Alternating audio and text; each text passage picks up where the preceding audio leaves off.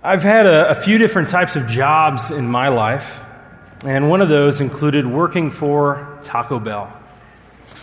I went through some management training there, and there was one task as a manager that was a top priority, and that was money deposits.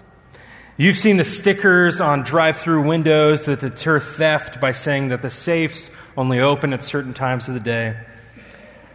But it was, it was morning when we would gather the money from the safe and take it to the bank. Now, in the management training, there was this video that demonstrated the proper way to safely collect the money. The big no no is actually surprising, and it looked like this. You count out the money, you fill out the deposit slip, you stuff it all in the deposit bag, and then walk out the door with the bag under your arm. Even though that would be the most natural thing to do, it also would make it easy for someone bigger than you to shove you to the ground and take the money back. Thousands of dollars from the previous day's sales could be lost if someone waited for you in the parking lot and pushed you over and walked away with the cash. Now, that's a, a scary thought because you'd be responsible for that money. It would, it would be on your decision making. But the right way the right way was to head to the car after counting out the money deposit and leaving that in the store. And then you go through the drive through as if you were a customer. And then have another employee hand you the deposit bag. Your, your car would offer the reasonable safety standard to get to the bank with the deposit. Now, someone was paid to put that all together and make a video about it. Now, obviously, it's not perfect, and I'm sure some of you are planning your own imaginative heists as you identify the weaknesses of that process, which you would never act upon, of course. But when the responsibility of protecting the assets falls to you, you must strategize and develop the proper means to protect and keep those assets secure. Whether it's money collected from a local fast food place getting to the bank or a special offering collected from a church, to help the poor in another city. There are certain questions that are raised and must be answered. There are real concerns that people have when it comes to money and where their money is going to go and who is in charge of it. Administrators think at this level to assess and reduce risks, to build confidence and act honorably, and so prove their integrity and responsibility. So, our text today looks at this type of foresight and planning into making sure that the collection for the poor in Jerusalem will be completed rightly and honorably. This is not a blind spot for Paul. He is aware of the questions that will arise. He is quick to anticipate the obstacles that cause people to hesitate. In the case of the collection from the Corinthians that Paul himself is overseeing,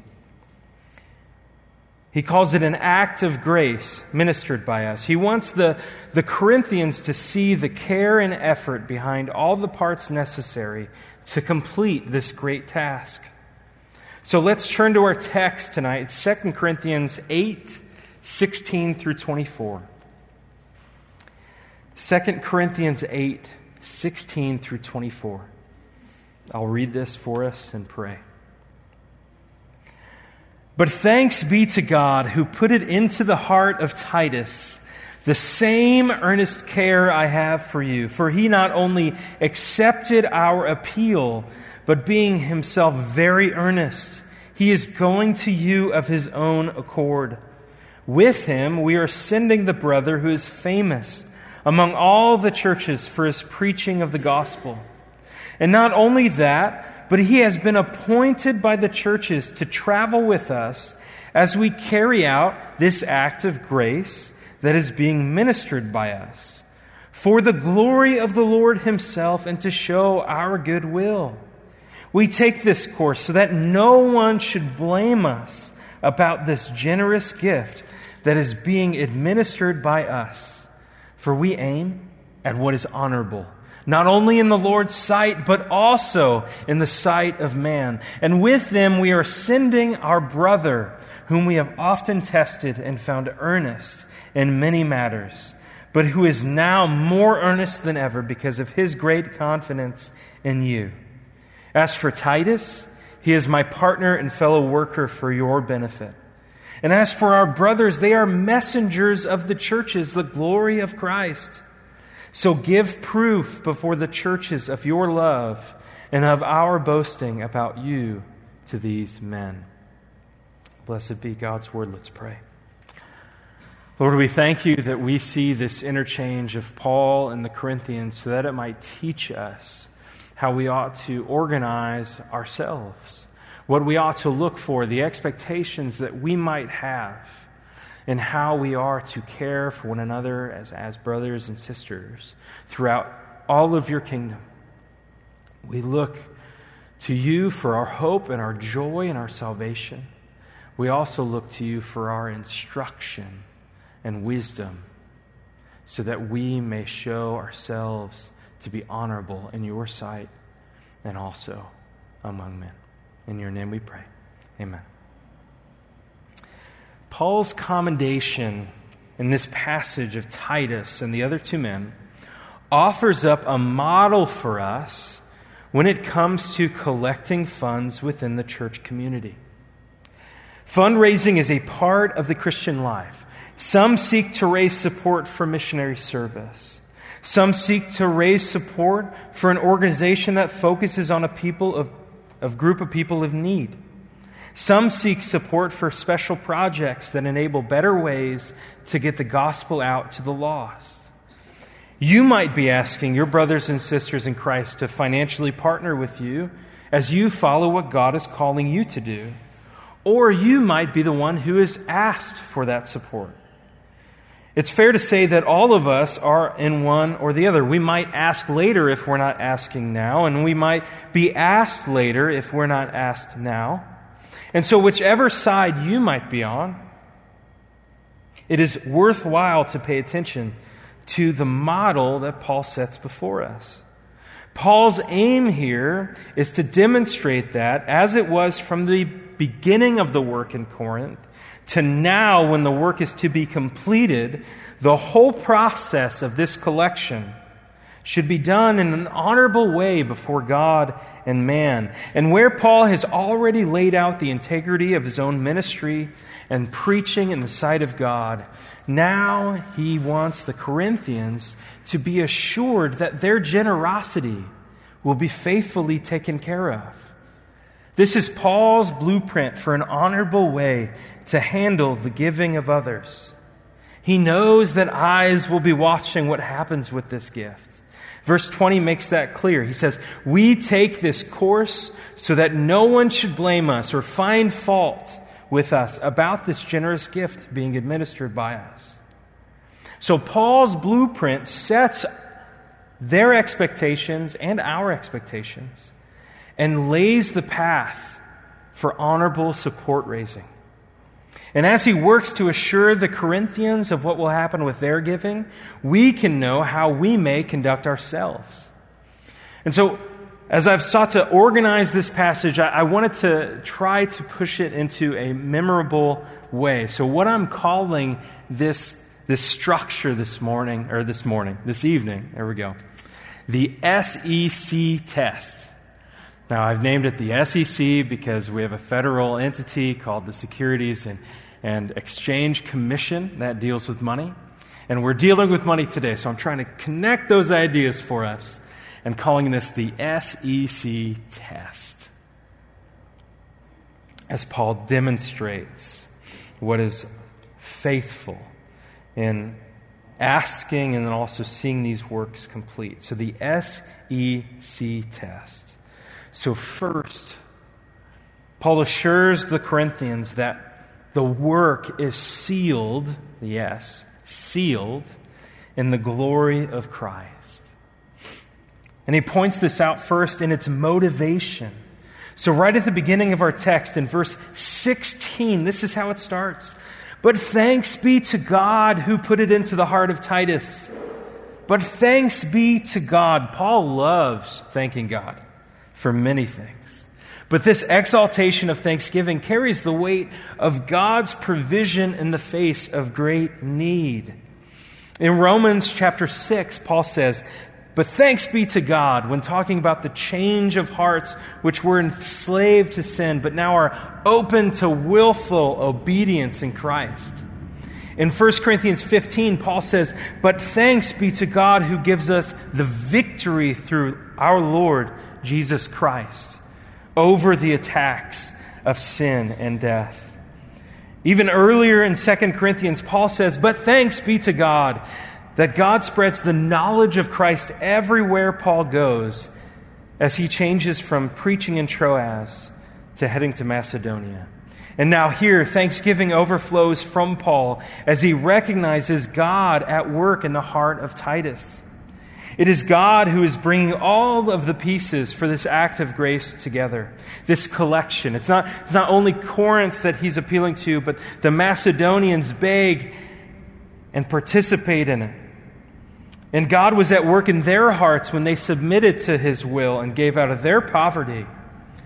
And God was at work in the Corinthians when they started this task, as each of them was to set something aside on the first day of the week and now, as Paul is seeking to complete this work, God is at the heart of it, working out all the things together for its completion. And everything, God has been present to ensure that all the saints might see their needs provided for.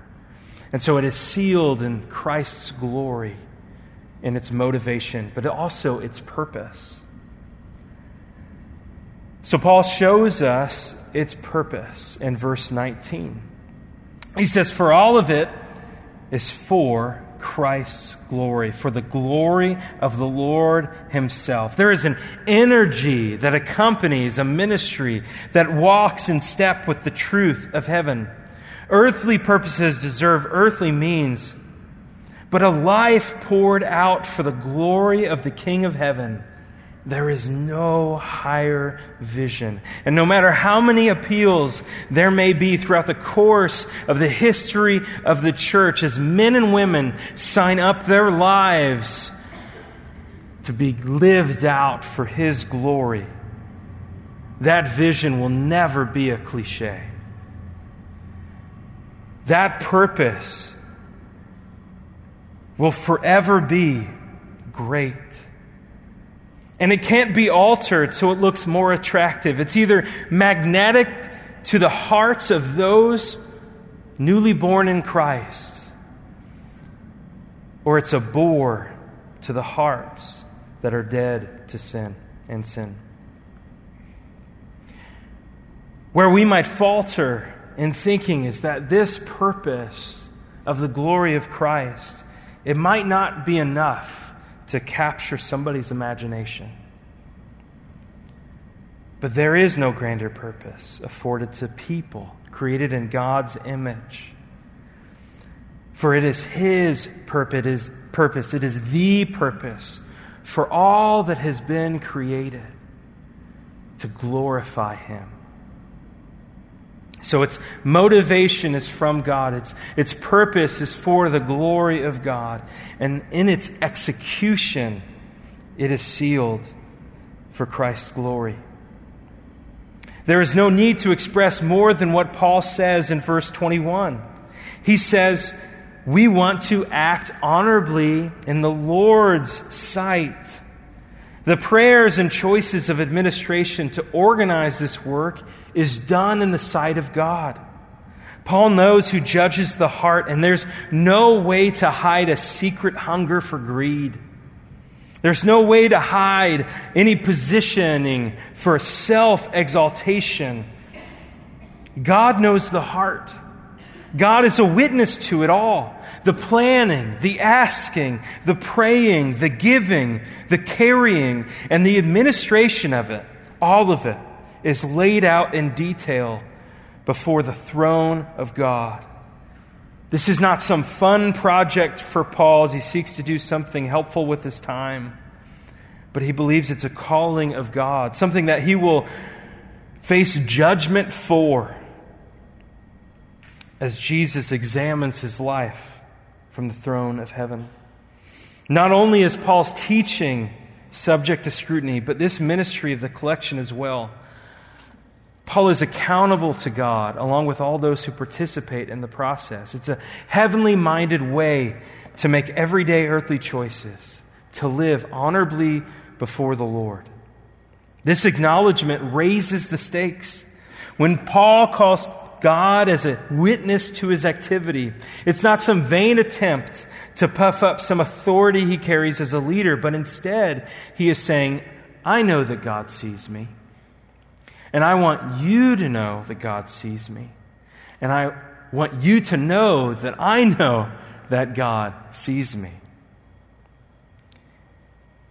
The execution of this act of the collection from the beginning to the end is all seen in the Lord's sight. And so Paul is showing us, he's demonstrating before the Corinthians that the whole act is sealed in Christ's glory. It's not, it's not part of his case to only give lip service, but it's to give glory to God. It is a comforting truth to believers to know that they are asked to give, and then that is, is seen and, and brought through to completion without a risk of it being disconnected from Christ. Appeals that Christians make to raise support must be sealed in the glory of Christ. So, those of us who are asking or will ask for support should spend serious time in settling in their own hearts to be against personal acclaim or ambition because their appeals would come from a divided heart. We must not seek Christ's glory and self glory, but we must commit ourselves to Christ's glory to see his name made great. And so, as we consider what it would be to ask, may we check our own hearts accordingly. But this is also an expectation for us as a, a, church to, to see the expectations that we should have for collections and support raising. Those who do it must give an honest testimony. Is the purpose for the collection Christ's glory? Or is it somebody who's acting like a politician using Christian words and Jesus language to gain more votes or support? Is the purpose really to partner together to see Christ glorified? Or is it a way to use people and their resources? Let's have our appeals be sealed in the glory of Christ. So not only is it sealed in the glory of Christ, it's the S. We're, we're looking at the E now. So the entrusted to faithful servants. So as we seek to live honorably before others, also in the sight of God, we also see that the work is entrusted to faithful servants.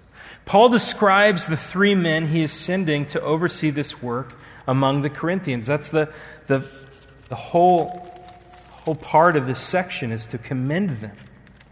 Now, I've, I've called these three so that maybe it'll be helpful to remember again. I'm calling these three the fellowship of the offering. Get, it? Okay? The fellowship of the offering. Now, they're sent for a specific task, and there's a journey involved, so I think everything checks out. So, uh, the fellowship of the offering. These three men, these, these three men are transformed by Christ. All of them mentioned are described according to their work on behalf of the church. Titus, says Paul, is my partner and fellow worker. The unnamed preacher is known for the gift of preaching the gospel. He's not known by name, but he's known by that act. The unnamed third man is commended as a brother. Now, we have a strong desire for everything that we do to be done in excellence, but let's not miss the importance of the pairing of competency and spiritual transformation. You don't have to be a Christian to be a great accountant, but because we know what's in the heart of those who do not know Christ, The most assuring way to take care of giving in the Christian community is to have great accountants who also love Jesus. When the church sought to address the needs of all the believers in the book of Acts, chapter 6, the apostle said, Brothers, pick out among you seven, of good, seven men of good repute, full of the Spirit and of wisdom, whom we will appoint for this duty. This is reasonable. After all, it's the Spirit's work to give gifts to the church so that the church can function together. They can operate as a body. The Spirit supplies who is needed. Spirit filled servants to carry out this act of grace is comforting because as those who have been transformed by Christ, which is those in the church, it's, it's His grace, it's God's grace that helps all of us, those might be sent for this purpose, those of us who've experienced Christ's work himself, it's his grace that helps us suppress sin and selfish desire. So that that assurance and that faithfulness of men appointed for the task can be honorable in their sight.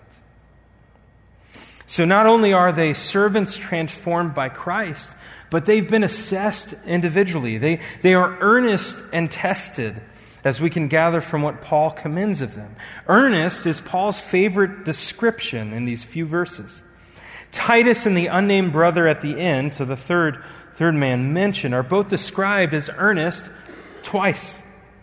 By the context, earnest is, is favorable to commend them because this is a work, the collection itself is a work that needs to be completed. It's not going to be completed in Corinth, though the giving is, but the act is not completed until that gift reaches its destination in Jerusalem. And so it's, it's favorable to say of them because earnestness attests to their willingness to complete the job, to finish the work. Now, we can imagine the type of discussion had with those who were with him as they, they assessed the state of the churches, as they considered what the believers were going through at Ephesus or in Philippi. And when they got to Corinth, Paul might have asked Titus to say, You know, please tell us of your time in Corinth again. It was, it was a delight to hear at first, but remind us. And as Titus recalled his time in Corinth, his face possibly lit up as he described the reception that he received from them. The expressions of faith and love and their acceptance of sound doctrine and the people he even grew to love. And then Paul expresses in some way that it would be really good to send you, Titus since you started this work of collection, we would like to send you back to Corinth because we think that that would be just the, the, the right course of action, and Titus might receive that and think over it a moment and maybe slowly nod. But then also ask for some time for prayer, for himself to, to take into account all it would take to do that. And so, Titus, as he thought through and prayerfully considered, he comes back to the group and he expresses his own confirmation, his own earnestness that it would be a task that he can commit to and see completed. Now, we don't know the toll of such an undertaking that Titus is committing to the travel, the dangers, the time. How many days might Titus go without eating on a journey like that? Or what do you do when it's raining and chilly, but you have several hours to walk before you're in a safe area? Each squish of the sandal would be a reminder that he didn't need to go back to Corinth. But Paul says that Titus, being of himself very earnest, he is going to you of his own accord. Titus has been individually assessed as earnest and eager to go. And the same can be said for his companions. There is a sustainable quality to their service, at, even in these few descriptive phrases that we get, that's commendable because they've shown their steadfastness. They've been tested in their resolve to be men of their word and commitment. The unnamed preacher, now we don't know who this really was, and it's always like a curious question. Who is this guy that Paul's saying is a great preacher? And it's a great way to be commended. But commentators speculate, but I think it, that's a bit of Paul and the Spirit's I know, but you don't playfulness uh, that we won't be able to decipher until we can start investigating this in heaven. But he was a preacher under the scrutiny of the apostles. Can you imagine that? Preaching at the time of the apostles and still reckoned as a faithful and famous gospel preacher among the churches.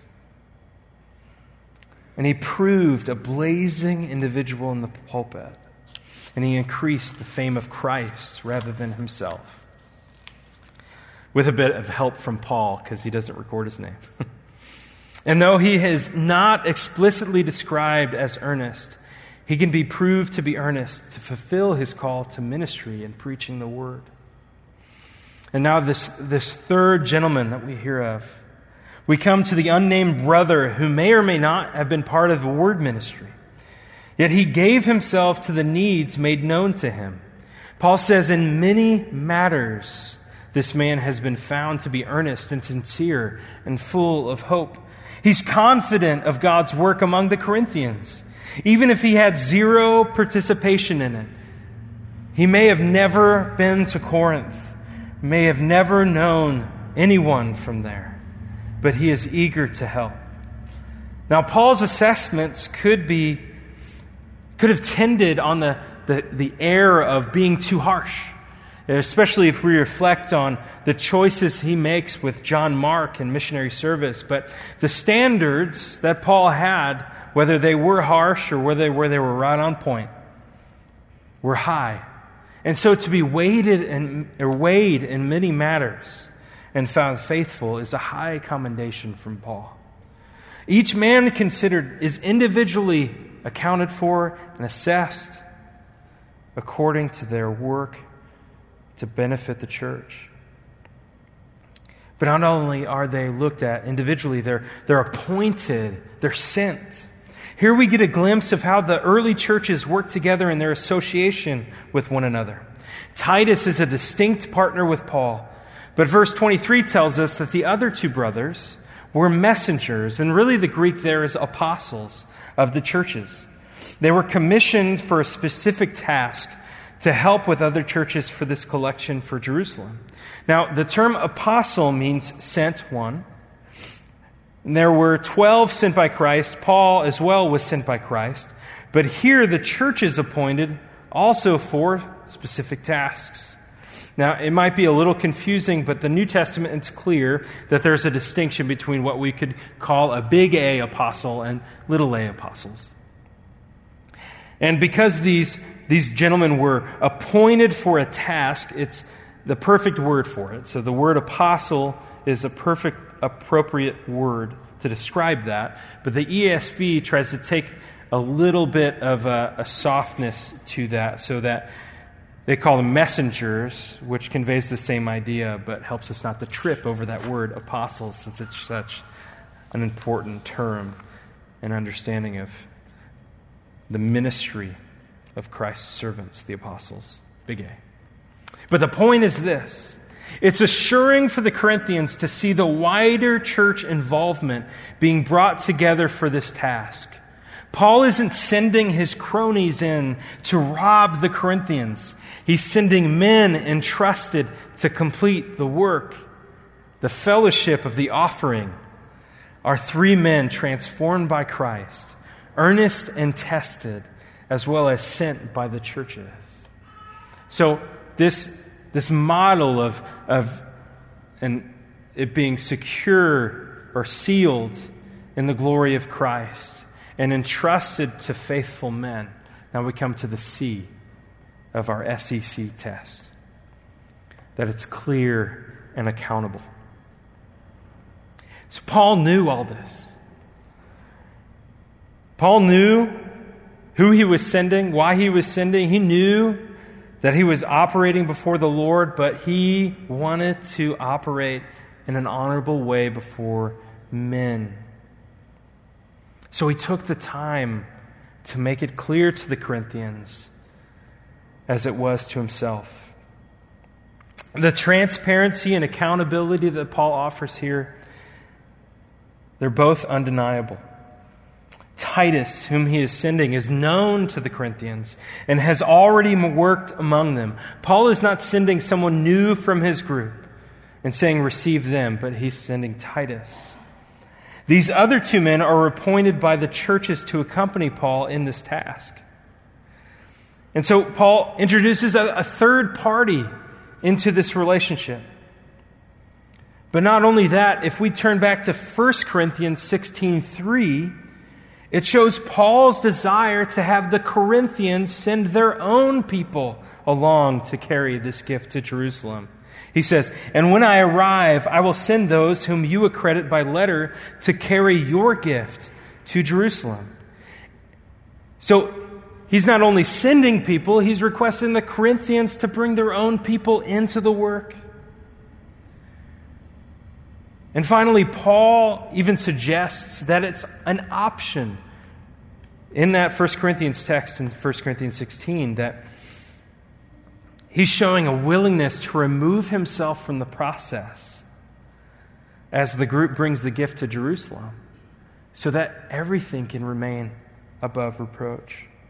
It's a master class in having that as a core value of being above reproach. Communication in a clear way is just as important as having the right aim and the right people.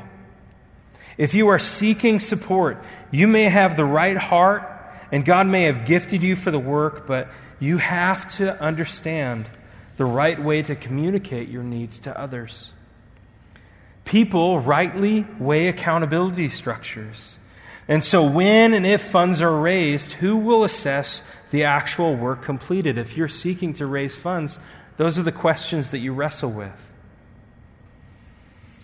And these expectations, as Paul has laid out to the Corinthians that we may see them too, they help protect the church body. In a day and age where presentations can be crafted well with audio, with video, with music, with stories, with visuals. What's going to help us discern to accept this appeal and to reject that appeal? With the situation in Corinth, there are competing narratives that, that has Paul reminding the Corinthians of God's work among them, and he wants the Corinthians to use their eyes. Where is it that Paul has gone? Is he sitting at the head of the table so that others are serving him? No. At the beginning of the letter, he was in Asia and he almost died. Is he brandishing his authority to twist the arms of the Corinthians to give? No. Instead, he seeks to knock down obstacles and demonstrate that everything is in order, everything is honorable. And this is the way that he lays it out so that the counterfeits can't gain traction. There are swindlers and cheats who would seek to plant themselves among the sheep to take advantage of that wonderful biblical generosity of believers. But if we have these expectations, we'll, they'll find a difficult time trying to gain traction to cheat others in their giving. But as Paul has demonstrated clarity and accountability, he also calls the Corinthians to act. In verse 24, he says this He says, So give proof before the churches of your love and of our boasting about you to these men. The Corinthians are called to participate in their reception of the fellowship of the offering. So last time. It's a demonstration of love and faith to receive these men. So, as we look at how Paul has organized this collection and what he has laid out as what is honorable to the Corinthians so that they can have the confidence and assurance that their gift will find its end in Jerusalem. How will we proceed as a part of the community of Christ when needs are made known to us? Now, we should not groan when we are asked to give beyond our general contribution to the church. We should live with an expectation for it.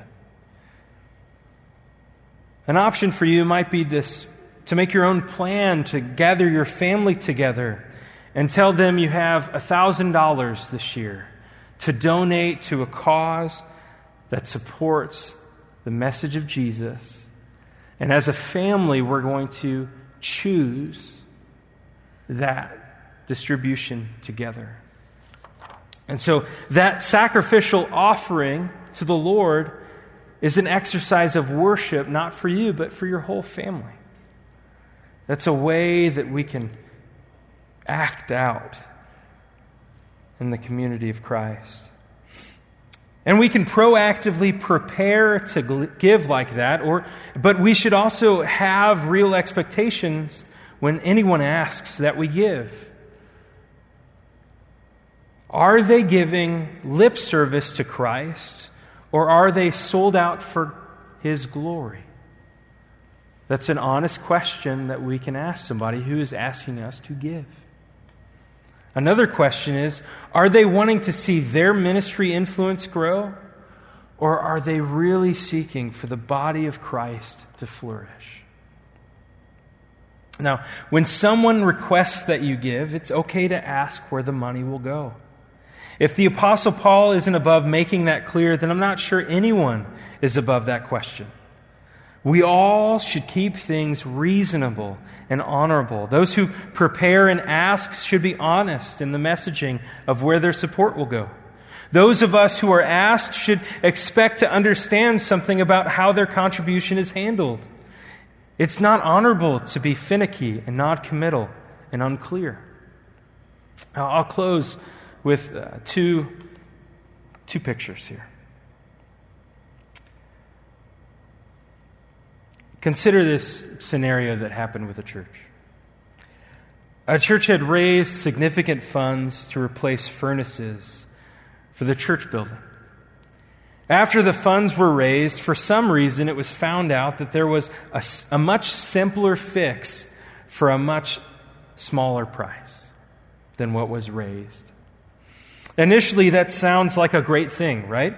But what about all of the ownership for the task? What about the praying and the sacrificing and the urging and the encouraging to get something great done as a church body because of that great need? Those who gave much, those who had little gave even though it hurt. What was an incredible bonding and joyful time for the church became an unsatisfying letdown. The ship was prepared to cast off with haste and joy, but the wind died down before it ever left the port. And worse still, it wasn't clear on how the rest of the special fund was used. And it sowed distrust among the church. And that distrust was left to linger. It remained unresolved until a business meeting where all the suppressed emotions spilled out into an ugly mess. There were tears, there were apologies, and thankfully, there was forgiveness because Christ was at work. But when a task is started by God's grace, let's work to complete it together in an honorable way so that it might pass the SEC, that it is sealed in the glory of Christ and entrusted to faithful servants and clear and accountable. Because this work that Paul is seeking to, to have among the Corinthians and to have among the churches and this provision for the poor in Jerusalem is like a chandelier being hoisted up by these, these chains of, of participating parties, whether it's the Macedonian churches, whether it's the Corinthians, whether it's the fellowship of the offering. That was the last time I, I promised.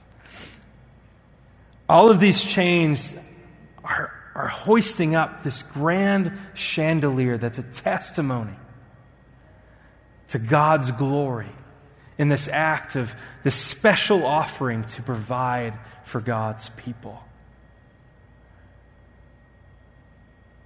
It's a work that they all participated in.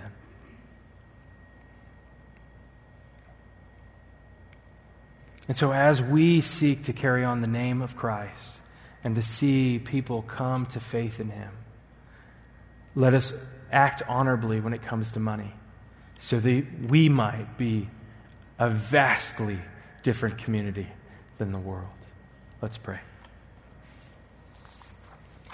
Lord, we thank you for your work in our lives. We thank you for the joy it is to know you and to be your, your body. Help us to have the eyes to see and the ears to hear of needs that we may come alongside, sacrificially give, and see you be glorified.